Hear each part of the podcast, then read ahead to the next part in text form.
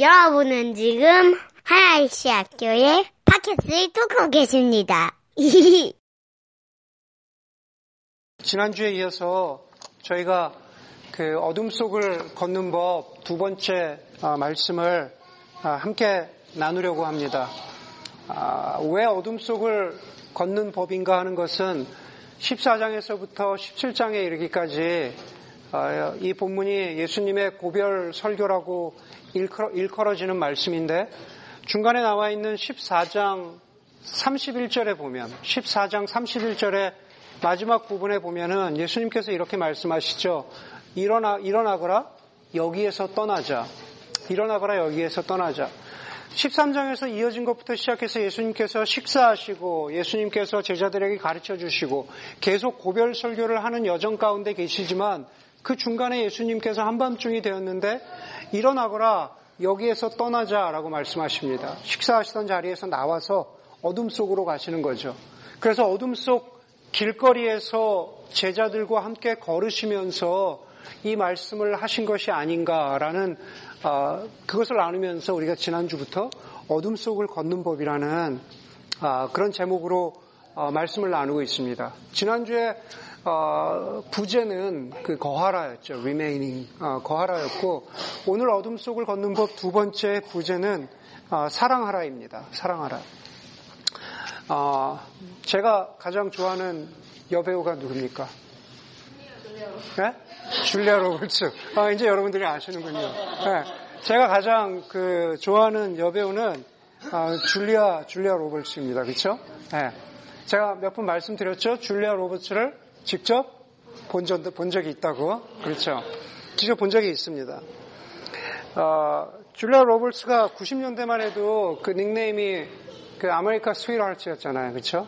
네, 90년대 이뻤어요. America's Sweethearts였는데 이제는 아, 줄리아 로버츠가 나이, 나이가 40대 후반이 되었고 그렇게 영화에도 자주 나오는 것 같지 않습니다. 그래서 그 줄리아 로버츠가 실제 줄리아 로버츠가 그렇게 이쁘진 않아요. 저도 인정합니다. 네, 그렇지만 그 줄리아 로버츠의 미소가 아, 그리워질 때 이렇게 DVD를 뽑아가지고 네, 하나씩 DVD를 봅니다. 아, 줄리아 로버츠의 영화 가운데 가장 가장 최근은 아닌데 그래도 최근에 나온 영화 중에 하나가 2006년에 나온 먹고 기도하고 사랑하라라는 책이 있습니다. 그렇죠? Eat, Pray and Love 그런 책이 있습니다. 2006년에 아, 나온 그 엘리자베스 길버트라고 하는 그 여자의 자전적인 스토리를 어, 영화로 어, 만들었다고 합니다. 그래서 그 영화가 나왔습니다. 원래 그 원작 스토리에 보면은 31살의 이혼 여인 엘리자베스 길버트라는 그 여자가 이혼한 다음에 세계 여러 곳을 아, 돌아다니면서 어, 어떤, 어떤 때는 먹는 것에 탐닉하기도 하고 또 어떤 때는 어, 영적인 의미를 찾아서 기도하기도 하고 또 어떤 때는 사랑을 찾아서 이렇게 다니면서 어, 다시 자아를 찾아가고 인생의 의미를 찾아간다라는 그러한 내용입니다. 설교를 준비하는데 갑자기 그 영화가 떠올랐습니다. 먹고 기도하고 사랑하라. 어쩌면은 그 세 가지 단어가 오늘 설교를, 오늘 본문을 포함하는 예수님의 고별 설교 속에 14장부터 이어지는 예수님의 그 고별 설교 속에 다 녹아져 있는 게 아닌가라는 생각을 합니다. 예수님께서 제자들에게 함께 만찬을 베푸시면서 먹으셨습니다. 그렇죠? 그리고 예수님께서는 우리에게 말씀 가운데, 기도 가운데 거하라 라고 말씀하시면서 하나님과 함께 있는 것의 중요성을 말씀하셨습니다. 그리고 오늘, 오늘 이 자리에서 예수님께서 사랑하라 라고 그렇게 말씀합니다. 예수님께서 어둠 속을 걸어가시는 방식으로서 우리에게 사랑에 대해서 말씀하시는 거죠. 먹는 것에 대해서 말씀하시고, 기도하시는 것에 대해서 말씀하시고, 그리고 사랑하시는 것에 대해서 말씀하고 있습니다. 여러분, 사랑한다라는 것이, 사랑한다라는 것이 정말 우리가 어둠 속을 걸어갈 수 있는 방식 중에 어둠 속을 걸어가는 법 중에 하나라고 예수님께서 우리를 설득하시는데 여러분들은 정말 거기에 동의가 되십니까? 네. 사랑하라고 하는 예수님의 가르침에 동의가 되고 고개가 끄덕여 지냐라는 말입니다. 사람이 살아가면서, 저나 여러분, 우리가 모두가 그런데, 사람이 살아가면서 어떤 한 사람의 지혜로움이 드러나고, 또 우리가 살아가면서 인생을 성숙하게 살아갈 수 있는 한 가지 방법 중에 하나는 이런 것 같아요. 전혀 연관성이 없는 각기 다른 경험들을 연결시켜서 거기서 배움이 있고 거기서 교훈이 있어서 그것을 통해서 삶을 풍성하게 할 수 있다면은 어떤 한 사람의 삶이 어, 이렇게 풍성해지는 것 같아요. 전혀 다른 연관성을 연결시키는 것에 대해서 어, 제 경험을 간단하게 말씀드리도록 하겠습니다. 어쩌면 저와 여러분 모두에게 해당되는 질문, 이기도 한데요. 어, 우리에게 혹은 스스로에게 한번 물어보세요. 나에게 가장 기억에 남는 교회는 어떤 교회일까? 여러분들에게 가장 기억에 남는 교회는 어떤 교회가 가장 기억에 남으십니까? 아마 여러분들, 여러분들 나름대로의 답이 있을 거라고 생각하는데 저는 저에게는 가장 기억에 남는 교회가 한 곳이 있습니다. 제가 미국에 와서 경험한 교회인데 어, 그 교회의 장점은 LA에 있을 때 경험한 교회인데 그 교회의 장점은 어, 사랑이었습니다. 목회자가 교인들을 무척 사랑하고 어, 그리고 교인들이 서로 굉장히 사랑했습니다. 목사님이 교인들도 사랑하고 아이들도 얼마나 사랑하셨는지 어, 작은 교회가 아니었는데 목사님의 어, 사무실이 목사님의 방이 항상 열려 있었어요. 잠겨 있질 않았어요. 그러면서 주일이면은 아이들이 뭐 교회 마당에서 뛰놀고 이러다가 더우면은 아이들이 목사님 방에 뛰어 들어가는 겁니다. 그러면은 목사님 방에 가면은 이렇게 뭐 냉장고가 있고 되게 막 목사님 방에 막 그 안에 뭐 이거 음료수도 있고 그러잖아요. 아이들이 그냥 아무 때나 들어가서 그거를 빼먹어요. 빼먹어도 뭐라고 그러시지 않고 그걸 그냥 뭐 당연하게 생각하시고 하여튼 간에 그냥 사랑이 되게 넘치는 그런 교회였습니다. 그러니까 지금도 그 교회를 생각하면은 제가 참 기분이 좋아지는 네, 그 교회에 사랑받았던 걸 생각하면은 어, 기분이 좋아지는 그런 교회입니다. 저에게 교회란 것은 무엇인가에 대해서 중요한 한 가지를 가르쳐 준 교회라고 말씀드릴 수 있겠죠. 한 가지 경험이죠. 네. 근데 다른 경험이 있습니다. 다른 경험은 이런 겁니다. 제가 언제, 언젠가 사역 때문에 보스턴에 있는 그 고든 코넬 신학교에 간 적이 있습니다. 고든 코넬 신학교에 가서 거기에 당시에 다니고 있었던 제가 아는 그 목사님들과 어, 대화를 나누던 중에 서로의 생각이 이렇게 갈린 지점이 있었어요. 뭐냐면 이런 거였어요. 아, 목회자로서 우리는, 예, 목회자로서, 목사님들이었으니까, 목회자로서 우리는, 아, 먼저 자기가, 아, 자기 자신도 바로 추스릴 줄 알아야 되고, 가정도 잘 세워야 되고, 알아서 사역도 열심히 하고, 어쨌든, 목회 사역에 관련된 모든 책임은 일단 어, 자기가 우선이다. 뭐 남에게 너무 기대려고 하지 말고 남에게 너무 뭐, 뭐 이렇게 어, 디펜던스 보이지 말고 일단 자기가 잘해라. 그랬더니만은 그 다른 두 분이 하신 말씀은 맞는데, 맞는데 그러기에는 너무 힘이 드니까 좀 서로 좀 힘이 돼주고 서로 좀 질책도 해주고 서로 그러면서 좀 이렇게 잘 연대하자. 좋은 좋은 의미에서 어떤 네트워킹, 좋은 의미에서 어떤 관계를 갖자 어, 그런 말씀을 하셨어요. 돌아보면은 그분들의 생각이 맞고 아니 돌아볼 것도 없이 그분들과 대화를 나눈 후에 얼마 지나지 않아서 제가 제 생각이 미숙하고 어리석었구나라는 것을 깨달았습니다.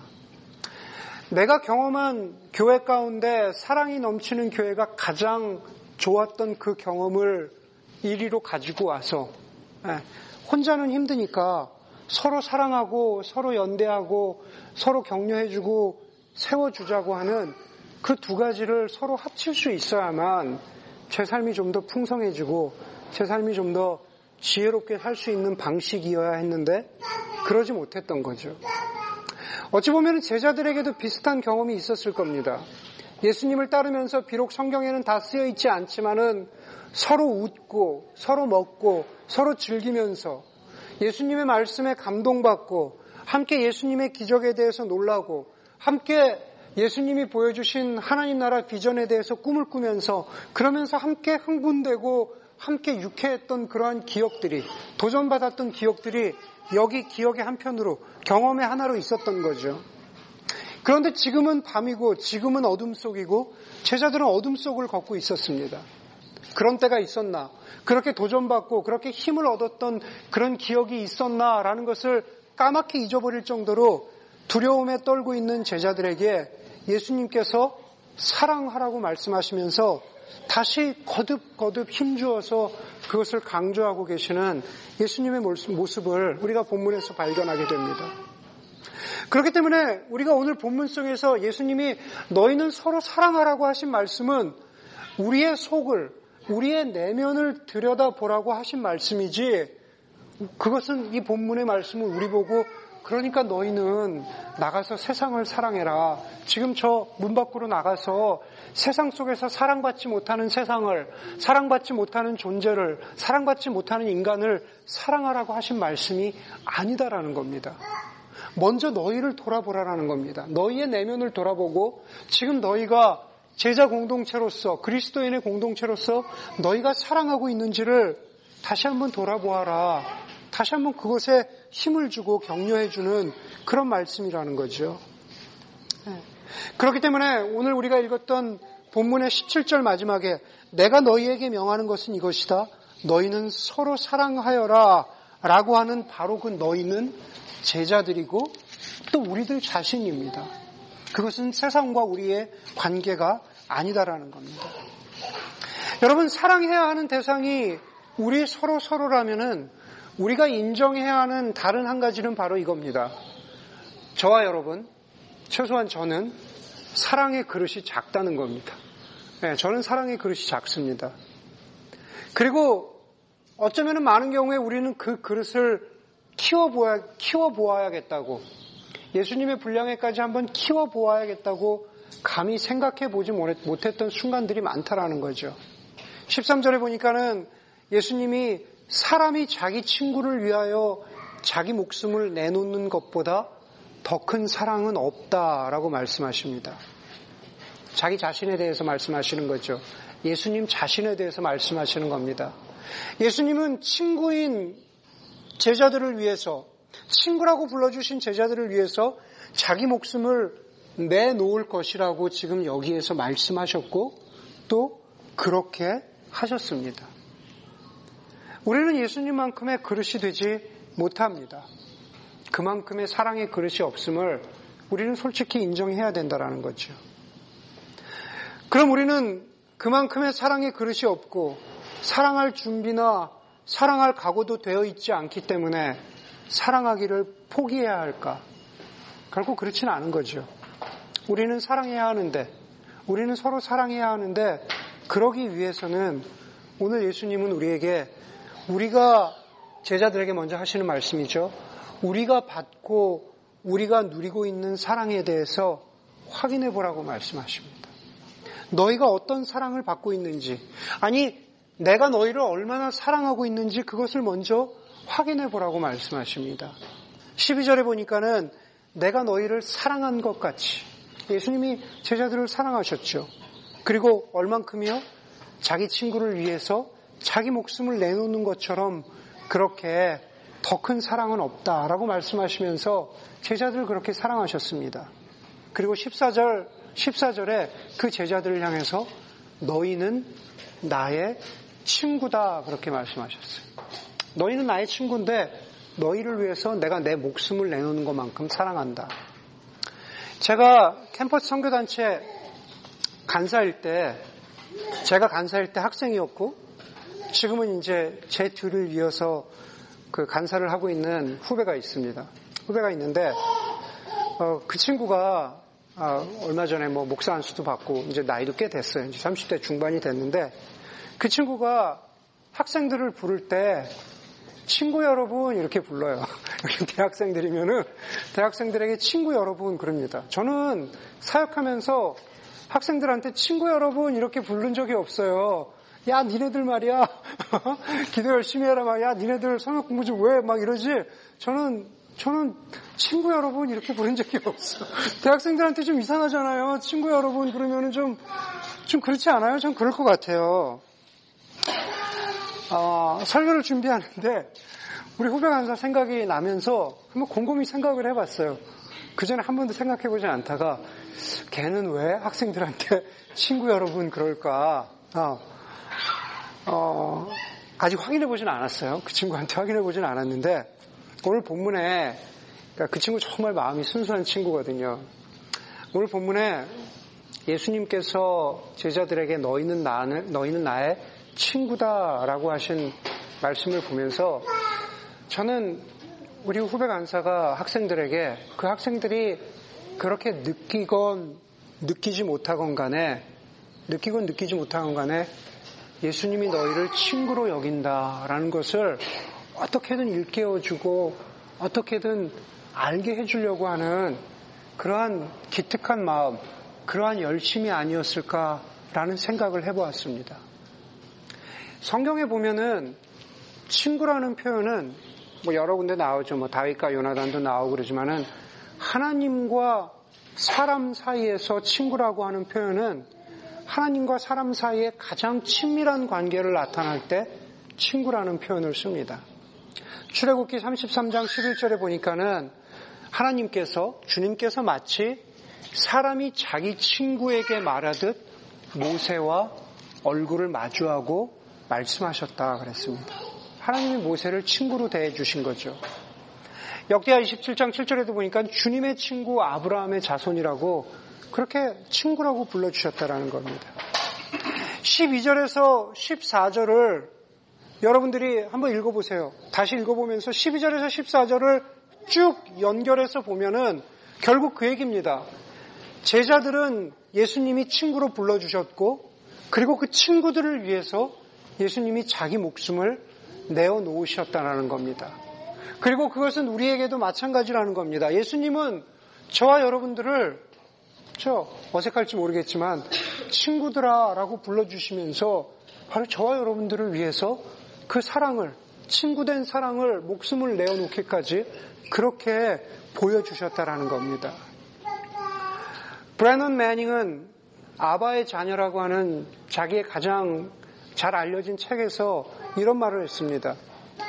나 자신이 사랑받는 사람임을 깨닫지 못하면 다른 사람의 성스러움도 깨달을 수 없다라고 했습니다. 우리 자신이 사랑받고 있는 존재라는 것을 깨닫, 깨닫지 못한다면 바로 이 사람이 얼마나 성스러운 사람인가라는 것을 알지 못한다라는 거죠. 그것을 바꾸어서 이야기하면 우리 자신이 얼마나 사랑받는 존재라는 것을 깨닫지 못한다면 다른 사람이 사랑받아야 하는 존재라는 것도 깨닫지 못한다라는 사실입니다. 여러분, 우리가 예수님의 사랑을 받고 있음을 확인하는 방식은 여러 가지이겠지만, 그러나 반복적으로 우리가 예수님의 사랑을 확인하는 것은 바로 우리는 매주 주일마다 드리는 예배를 통해서 우리는 예수님의 사랑을 확인합니다. 그런 점에서 저는 우리가 그리스도의 방식대로, 우리가 예수 그리스도의 방식대로 사랑을 실천하는 법을 배우기 위해서 먼저 우리를 사랑하신 하나님을 예배해야 한다라고 한 유진 피러슨의 말이 옳다고 생각합니다. 우리는 그리스도의 사랑을 실천하기, 뭐, 실천하기에 앞서 먼저 우리를 사랑하신 하나님을 예배할 때 우리의 사랑이 우리의 우리 속에 있는 예수님의 사랑이 충만해지는 거죠. 우리는 예배를 통해서 바로 그 사랑, 그 하나님의 사랑을 확인합니다. 여러분 어둠 속을 걷고 있는 제자들을 홀로 두시거나 먼저 가라고 말씀하지 않으시고 어둠 속에서 그 제자들과 동행하시면서 어둠 속을 걷는 방법을 가르쳐 주신 예수님은 우리에게는 바로 예배라는 시간을 통해서 우리를 만나 주십니다. 비록 마틴 루터 킹은 Sunday, 11 o'clock, the most segregated time in the United States 라는 그런 말을 남겼지만 사실은 이 예배라는 시간은 우리에게 최소한도 저희 하나의 씨앗 교회에게 예배라는 시간은 Sunday, 10 o'clock most sacred time이 되어야 되는 거죠. 가장 성스러운 시간. 서로가 서로의 존재에게 예수 그리스도의 사랑이 얼마나 각자의 삶 가운데, 각자의 존재 가운데 깨달아지고 느껴지는지를 확인하는 가장 성스러운 시간, 바로 sacred time이 되어야 된다는 겁니다. 바로 그런 마음을 가질 수가 있다면 하나님 예배를 통해서 내가 예수님의 사랑을 확인하기를 원합니다. 라는 마음을 가질 수 있다면 주님께서 저와 여러분들을 함께 동행하심을 지금 비록 화나지만 그러나 어쩌면 어둠 속을 걷다고 느껴지는 분들에게도 동일하게 예수님의 사랑이 부어질 것이라 믿습니다. 그렇게 예수님의 사랑을 확인한 사람은 오늘 본문 가운데 예수님처럼 사랑할 수, 사랑할 수 있는 힘이 생깁니다.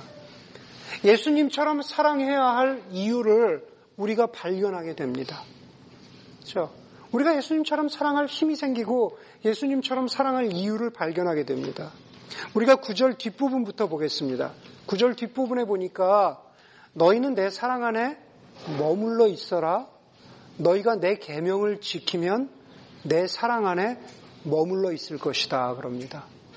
그리고 12절에 보니까 내 계명은 이것이다. 내가 너희를 사랑한 것과 같이 너희도 서로 사랑하여라. 그럽니다. 여러분 우리가 읽은 9절과 12절을 보면 얼핏 보면 좀 부담스럽습니다. 사랑 안에 머물러 있으라고 하는데 너희가 내 계명을 지키면 사랑 안에 머물러 있을 것이다 그럽니다. 그렇죠? 사랑 안에 예수님의 사랑 안에 머물러 있으려면 계명을 지켜야만 하는 조건절처럼 보인다라는 말입니다. 그 계명을 지키는 정도가 내가 너희를 사랑한 것과 같이 다시 말해서 예수님이 우리를 사랑한 방식으로 그리고 예수님이 우리를 사랑한 정도로 그 디그리로 사랑해야만 우리가 사랑 안에 예수님의 사랑 안에 머물 수 있다라는 조건처럼 보인다라는 말입니다. 근데 과연 그렇습니까? 그렇지 않은 거죠. 예수님의 은혜와 사랑은 조건이 아니다라는 겁니다. 이미 말씀드린 대로 우리도 누구 중에 우리 중에 누구도 예수님처럼 그 방식으로 예수님만큼 그, 그 정도로 사랑할 수 있는 사람은 없습니다. 그러나 비록 우리가 예수님처럼 예수님만큼 사랑할 수 없지만 그래도 사랑하려고 애쓰면 그래도 사랑하려고 애쓰면 예수님의 사랑이 바로 그 하나님의 사랑이 우리 가운데 어떻게 해요?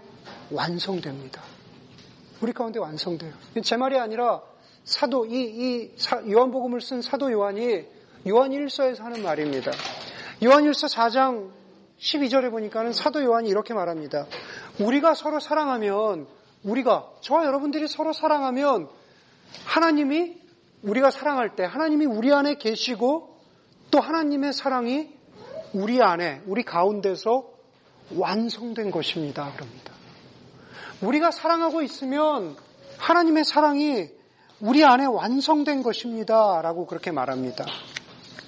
하나님의 사랑이 우리 안에서 완성되었다라는 것을 오늘 11절에서는 예수님이 조금 바꿔서 이렇게 말씀하세요. 내 기쁨이 너희 안에 있고 또 너희의 기쁨이 넘치게 하려는 것이다. 그렇죠? 너희가 사랑하면 내 기쁨이 너희 안에 있고 너희 안에서 어떻게 넘친다, 완성된다라고 그렇게 말합니다. 그렇죠? 여러분 그렇다면 우리 공동체 안에서 서로 사랑하는 모습은 어떤 모습이어야 할까? 사랑하라 그랬고 그 안에서 하나님의 사랑이 완전해져야 된다라고 했는데 그 사랑하는 모습은 어떤 모습이어야 할까? 제가 최근에 읽은 책 가운데서 그 음식의 언어라고 하는 랭귀지 푸드라고 하는 여기 스탠포드의 그뭐 댄 드레프스키 교수라 교수가 쓰신 그 책에서 나오는 그 링기스틱 예, 언어학 이야기를 좀 하려고 합니다. 사랑하는 모습과 관련해서 아, 셰익스피어가 쓴 아, 로미오와 줄리엣에 보면은 이런 대사가 있다 그래요. 로미오가 한 줄리엣을 가르치면서 가리키면서 로미오가 한 이야기라 그래요. 저도 읽은 적이 있는 것 같은데 이런 게 있었나 싶은데 하여간 그 책에 이런 대화, 이런 말이 있다 그럽니다. 줄리엣을 가리키면서 로미에가 로미오가 이름이란 무엇일까? 우리가 장미라고 부르는 것이 다른 이름으로 불리더라도 그처럼 달콤한 향기를 낼까? 예, 그런 대사가 있다 그래요. 예, 거기서 장미는 줄리엣이죠. 그렇죠? 줄리엣이라고 하는 어, 그, 그 장미라고 부르는 것이 다른 이름으로 불리더라도 그처럼 달콤한 향기를 낼까? 이렇게 바꿔보면 어떨까요? 제가 우리 교인들을 한번 생각을 해보면 생각해봤습니다. 우리 교인 중에 커플, 커플들을 생각하면서 사실은 이미 금요일 날 겨자시에서 제가 이미 다 본인들의 이름이 설교 중간에 나올 거니까 당황하지 말라 그랬는데 오늘 병학 형제가 있었어야 되는데 두 커플이 등장하거든요. 이제 병학 형제가 있다고 우리 상상을 합시다. 병학 효지가 되게 여기 앉잖아요. 병학 효지가 여기 앉는데 병학 형제한테 제가 이렇게 질문하는 거죠. 효지라는 이름이 효지 대신에 효리라고 불러도 그렇죠. 그만큼 달콤할까? 이제 이해가 됐죠. 어떤 말인지 어떤 비유인지 이해가 됐죠. 효리라고 불러도 이해가 될까? 지준 형제가 제가 양해를 구했죠. 네, 지준 형제가 혜윤 자매를 보면서 혜윤 대신에 그 김혜수의 해수처럼 해수라고 불러도 어, 그렇게 달콤할까? 어? 달콤할까? 답을 해야죠. 혜윤이 아니라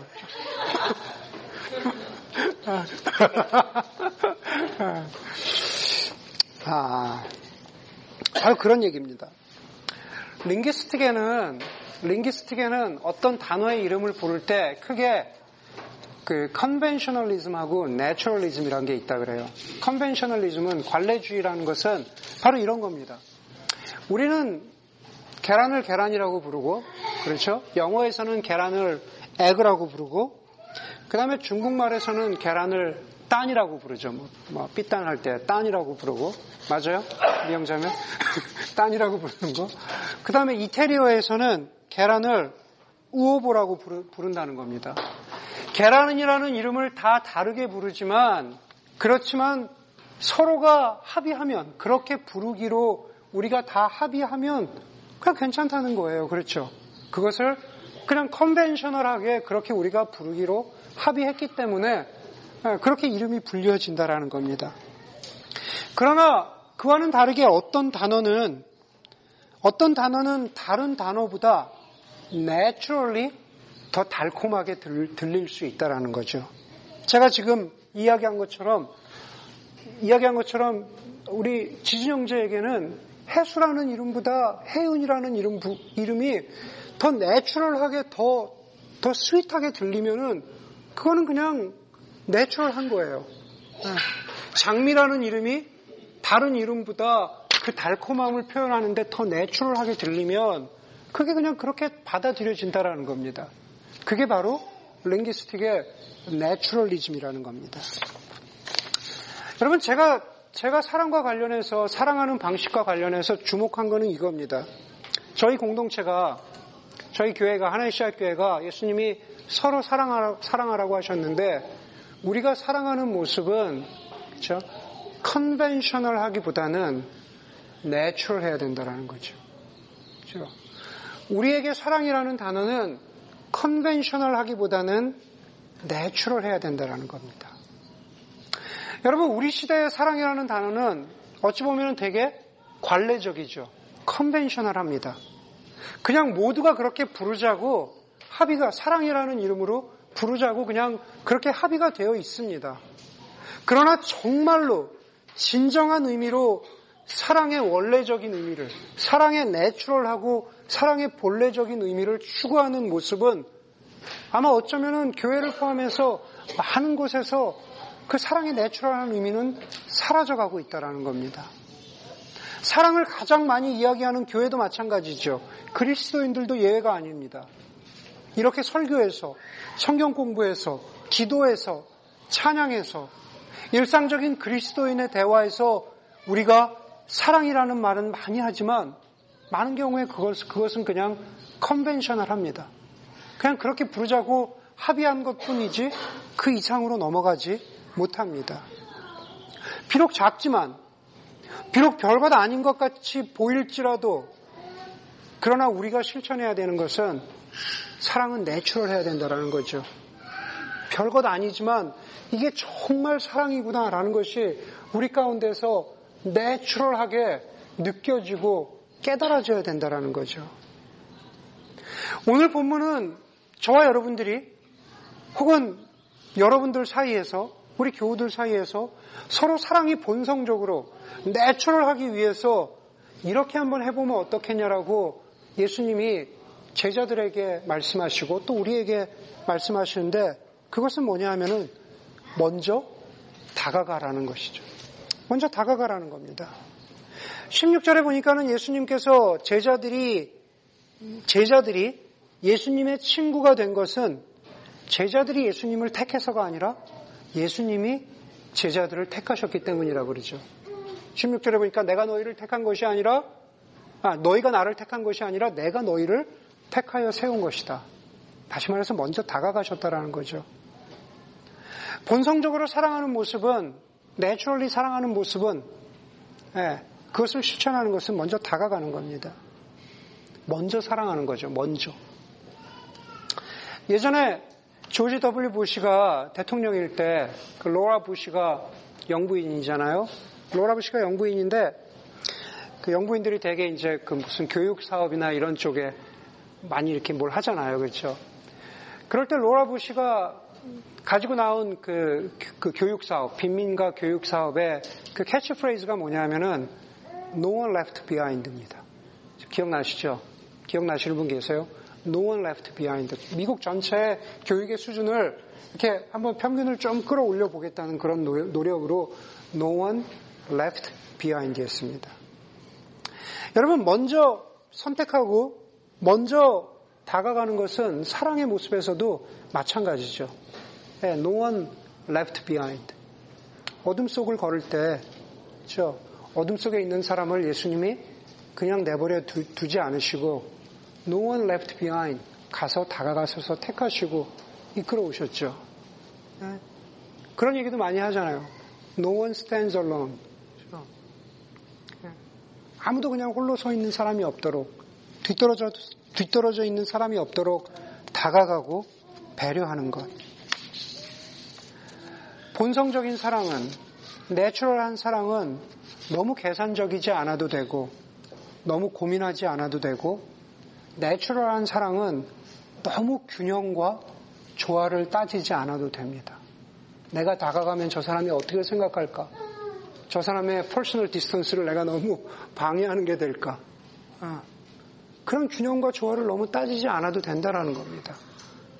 너무 자존심을 내세울 필요도 없고 어떤 때는 너무 그 사람의 프라이버시를 어떤 때는 네, 너무 배려하지 않아도 않아도 되고 너무 주춤하지 않아도 된다라는 겁니다.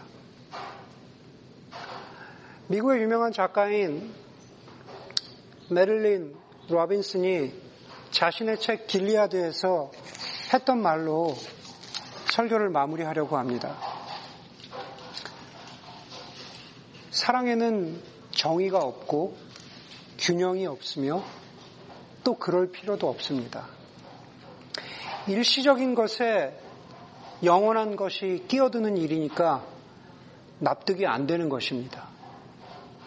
그러니 그것이 다시 말해서 사랑이 어떻게 인과 법칙을 따를 수 있겠습니까? 우리 모두는 바로 예수님이 우리를 사랑하신 것처럼 그리고 컨벤셔널이 아니라 좀 더 내추럴하게 사랑하면서 어둠 속을 걸어가는 법을 배울 수 있는 그러한 저희 공동체가 서로서로의 관계가 되기를 간절히 소원합니다. 함께 기도하겠습니다.